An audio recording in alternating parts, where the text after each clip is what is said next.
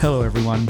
My name is Dan Sims, and welcome back to the Mould Cheese Collective podcast, where we chat to the makers, growers, farmers, and families who just happen to make the best cheese in Australia. Today, we'd like to introduce to you a little sub series from the usual cheesemaker interviews. These are the live conversations we have with the cheese movers and makers at our Mould Cheese Festivals, which have returned, yes, in 2021 after a year hiatus, thanks to you know what. These live edition podcasts will be marked as exactly that live, so you know what to look for when scrolling through previous episodes. They're raw, uncut, and we hope that by listening, they give you a sense of the energy enthusiasms of the festivals themselves. To kick things off, we're chatting with Nicole Gilliver from Grandvewe Cheeses in Tasmania. We love sitting down with Nicole, as you'd be hard pressed to find a more thoughtful, articulate, and radically candid person. So get ready to enjoy a real, frank, and honest conversation around the creative side of things and the challenges that lay at the core of Grandvewe. We talk about the importance of innovative thinking on not just the farm, but the cheese and also the spiritual side of things. And by that we mean how a small family cheese business ended up making the best vodka in the world. So let's get into it. Nicole, just to kick us off, why don't you tell us just a little bit about yourself and Grandvewe Cheese uh, and about where you are in Australia? My name's Nicole, Queensland born and bred, living in Tasmania for the last 16 years. Um, that's enough about me.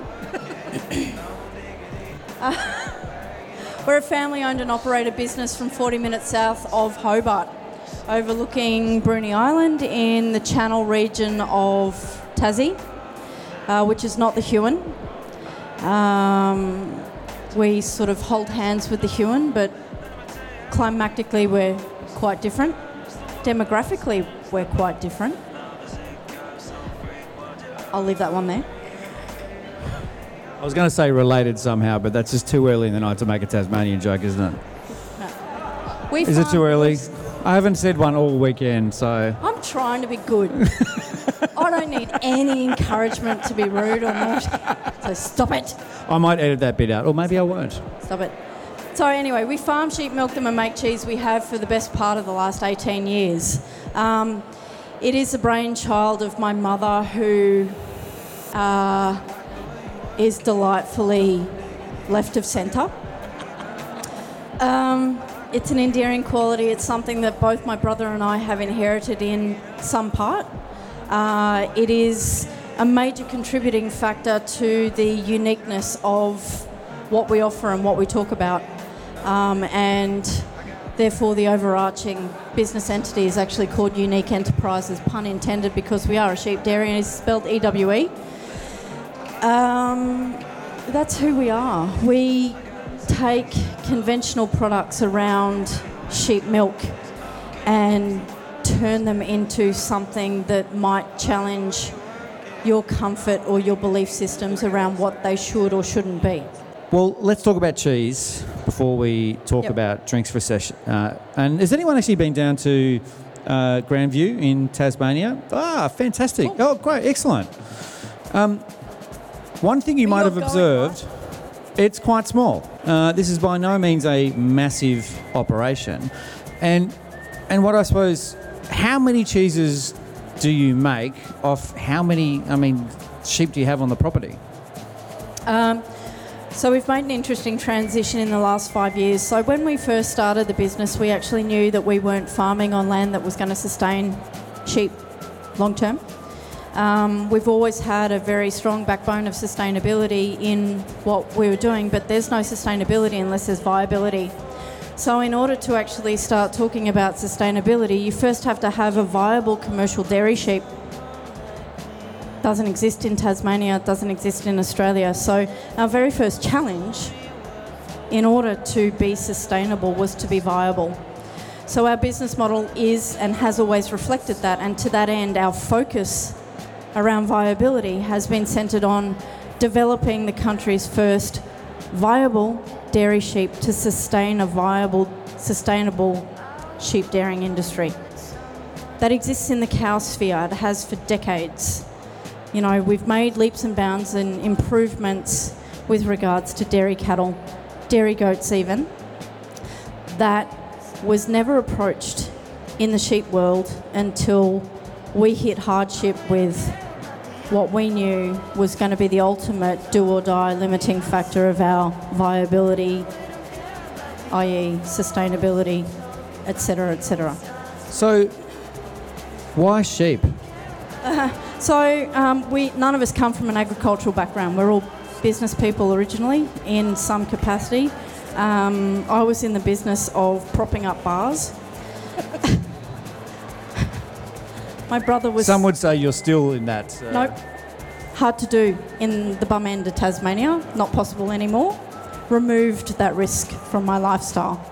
So, um, sheep was about picking a niche within a niche, understanding that in the late 1990s there was a yearning amongst people to touch and feel producers of the things that um, were interesting to them that they wanted to consume. And so we set about developing a, an experience, an agribusiness experience that would fill that niche. We never thought that it would be a business that would be three generational. We really just thought it was mum's retirement proposition and that, you know, we'd help out for a bit and that'd be the end of it. Now there's another generation on the ground. I don't think they're entitled to just succeed yet, but we'll see. Well, they're quite young, so they've got some time to grow into that role. And they I'm can sure. work soon. Obviously, I want to talk about drinks and uh, I suppose cheese matching. And uh, the cheese is going to come around. It's coming around at the moment. Uh, is is a pretty special one, um, born out of, I believe, this crazy wild idea that is the Mould Cheese Festival. Maybe if you could tell us a little bit about uh, not just this cheese, but I suppose how that uh, I suppose let's talk about drinks and in particular vodka and gin uh, became have become uh, such an important part of the family business. So, from the get go, the farm was set up under a system of polyculture. So, 20 odd years ago, it wasn't particularly fashionable to be taking waste products and turning them into something consumable.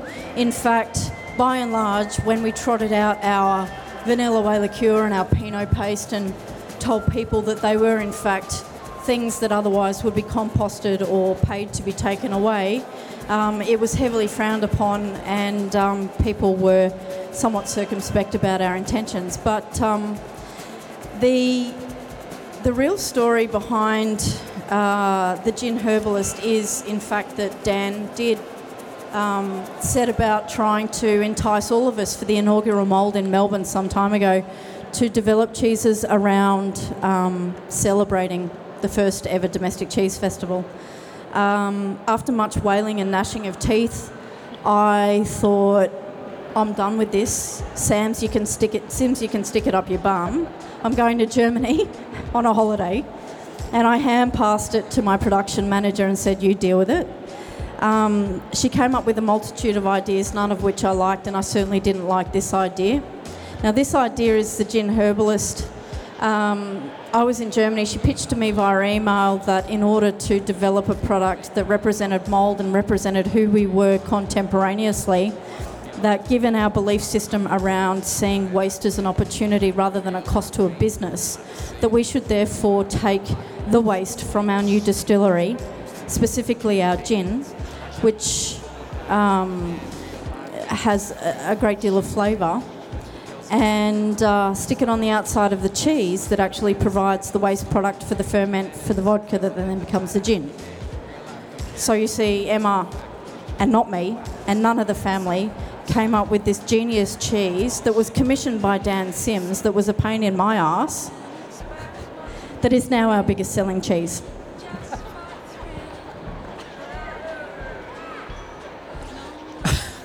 There's probably a joke something about me being a constant pain in your ass, but let's not again. Let's not go there. Um, and and I actually was one of these uh, cheeses that was born out of an idea and a concept um, of around celebrating the diversity of Australian cheese. And again, I love what I really love about the Gin Herbalist, and it was actually the first cheese that we did for the Mould Cheese Collective boxes uh, back in, um, uh, well, just at the, the start of that, that sea thing, um, where we were again post five days away, or five days away from running the festival in Brisbane. We had to cancel it, postpone it. I hate the word cancel, postpone, uh, and then pirouetted. That's your word.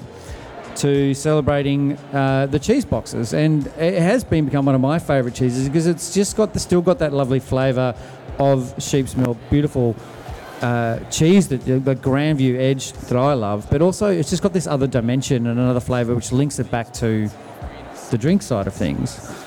And I love. I didn't realise it was your biggest selling cheese. That's quite cool. Mm. Probably annoying as well. No, no, not at all, actually. Um, because we don't roll out of bed. This is going to shock some of you. We don't roll out of bed to make cheese. We don't roll out of bed to make booze, and we certainly don't roll out of bed to be farmers. Um, we roll out of bed to be creative in a space that enthuses us and challenges people's commonly held belief systems around milk, milk products, dairy waste, etc. So we want to be niche McNiche face. We want to reinvent the wheel. We don't want to create a craft spirit, stick it in a ubiquitous clear bottle with a label and go, there you go. Um, at every given point with anything we do, we are trying to look at what we produce as a raw ingredient being sheep milk and value add to it in a very meaningful fashion that is perhaps requiring of way too much explanation, but gives us the ability to tell our story, talk to people like you guys, and create an experience that is unique. Let's talk about unique. And one of the products that you do produce down there in Tasmania is, in particular, very unique, uh, and that is the Sheep's Whey vodka. How on earth did that come about, and how has that, uh, you know, journey been into the well, the multiple awards that it's won? How, how did that all come to be, and how do you how do you do it? Uh, well, so sheep dairying is, is, is marginally viable. I mentioned earlier that we were very, and we are still very concerned about producing a viable sheep dairying industry. Um, and with that in mind, both my brother and I have children, and it's they're an expensive pursuit, kids. So it became abundantly clear to us that in order to sustain the third generation, we had to increase our earning potential. Uh, we are from Tasmania. Most of our friends are involved in booze in some capacity. They're either um, cider producers, distillers, beer brewers, etc. So Ryan, my brother, who's not here, he's had to go back to Tassie, but um, when he gets a bee in his bonnet, it's really uncomfortable. Uh, he got a bee in his bonnet about this, and Mum and I were kind of like, um, uh, okay. And so, like a dog with a bone, he taught himself to distill.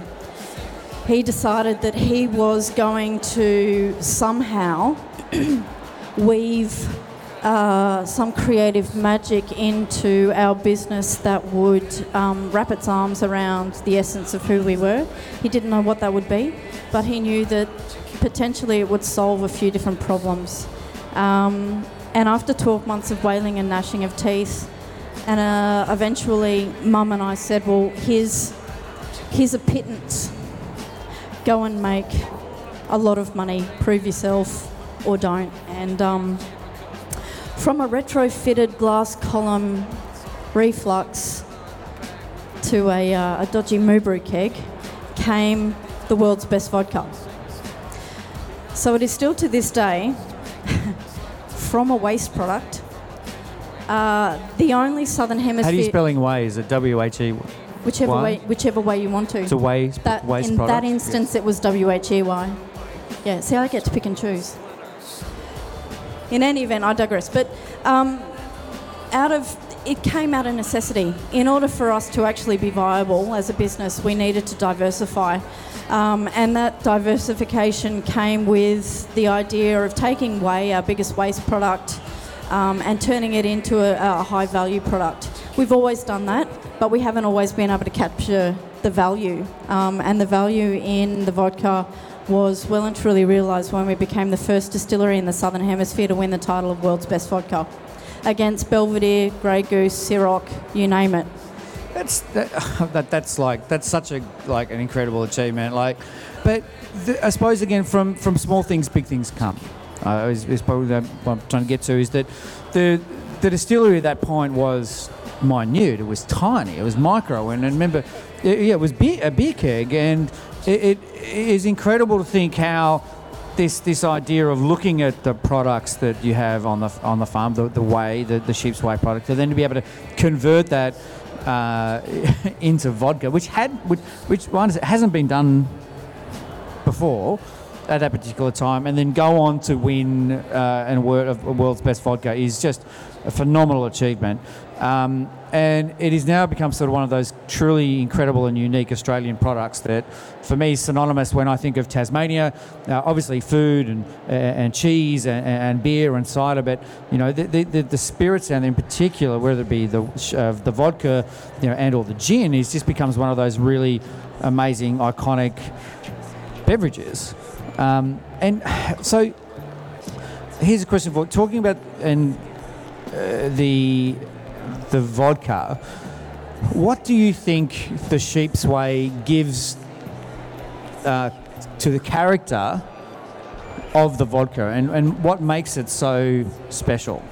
Uh, okay, so uh, long story short is essentially what we're doing is we're taking lactose in the whey that's residual, we're splitting it into two simple sugars, glucose and galactose, fermenting one, the other one doesn't ferment. The one that doesn't ferment actually has the biggest impact on texture and flavour.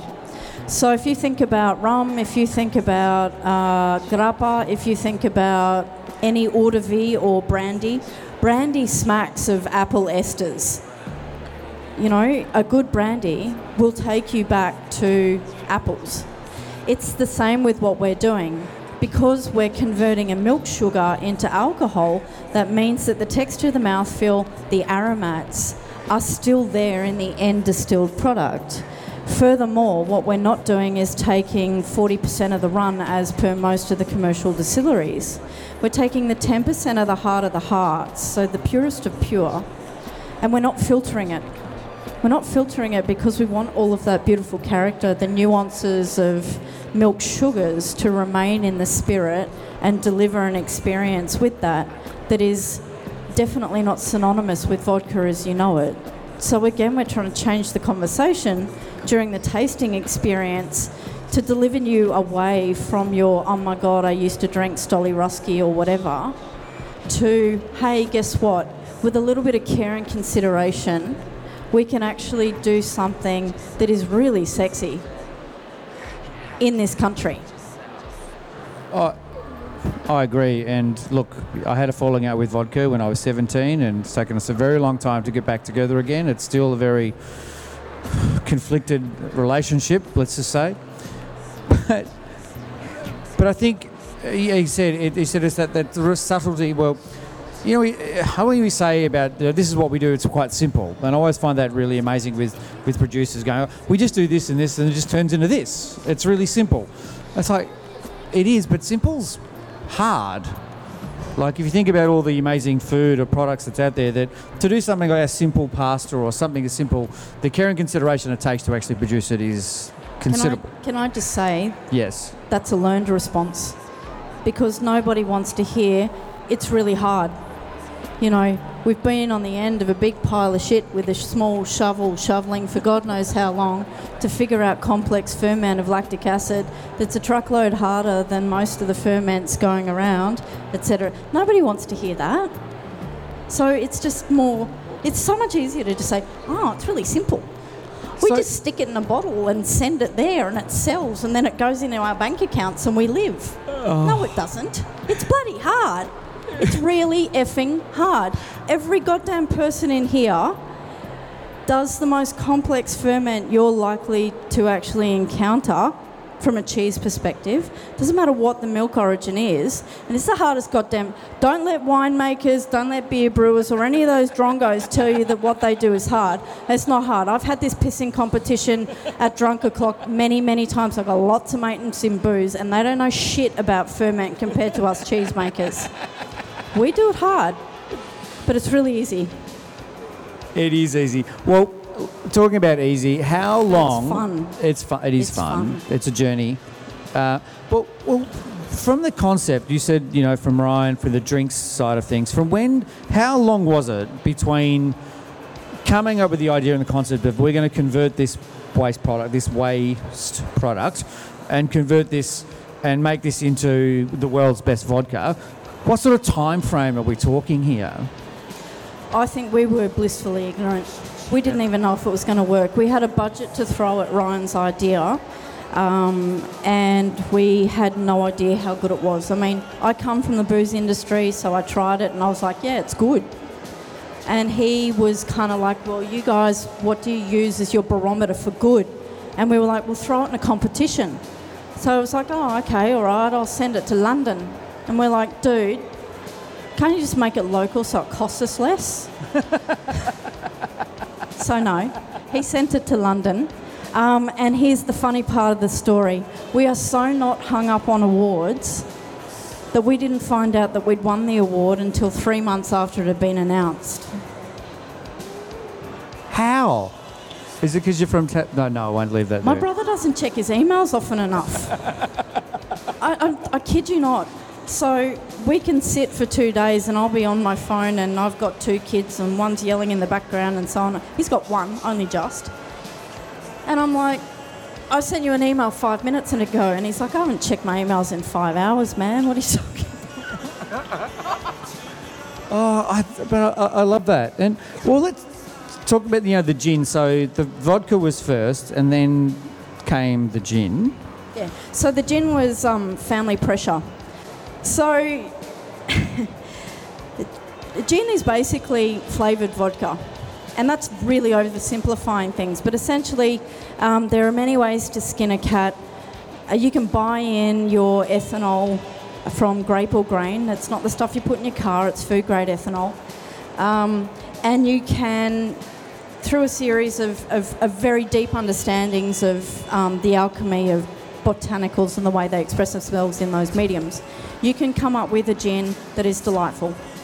Um, we had the added challenge of choosing not to use commercial ethanol, but instead using our vodka, which comes out of the spirit still at 96%, um, and using that as the vehicle to extract botanical profiles.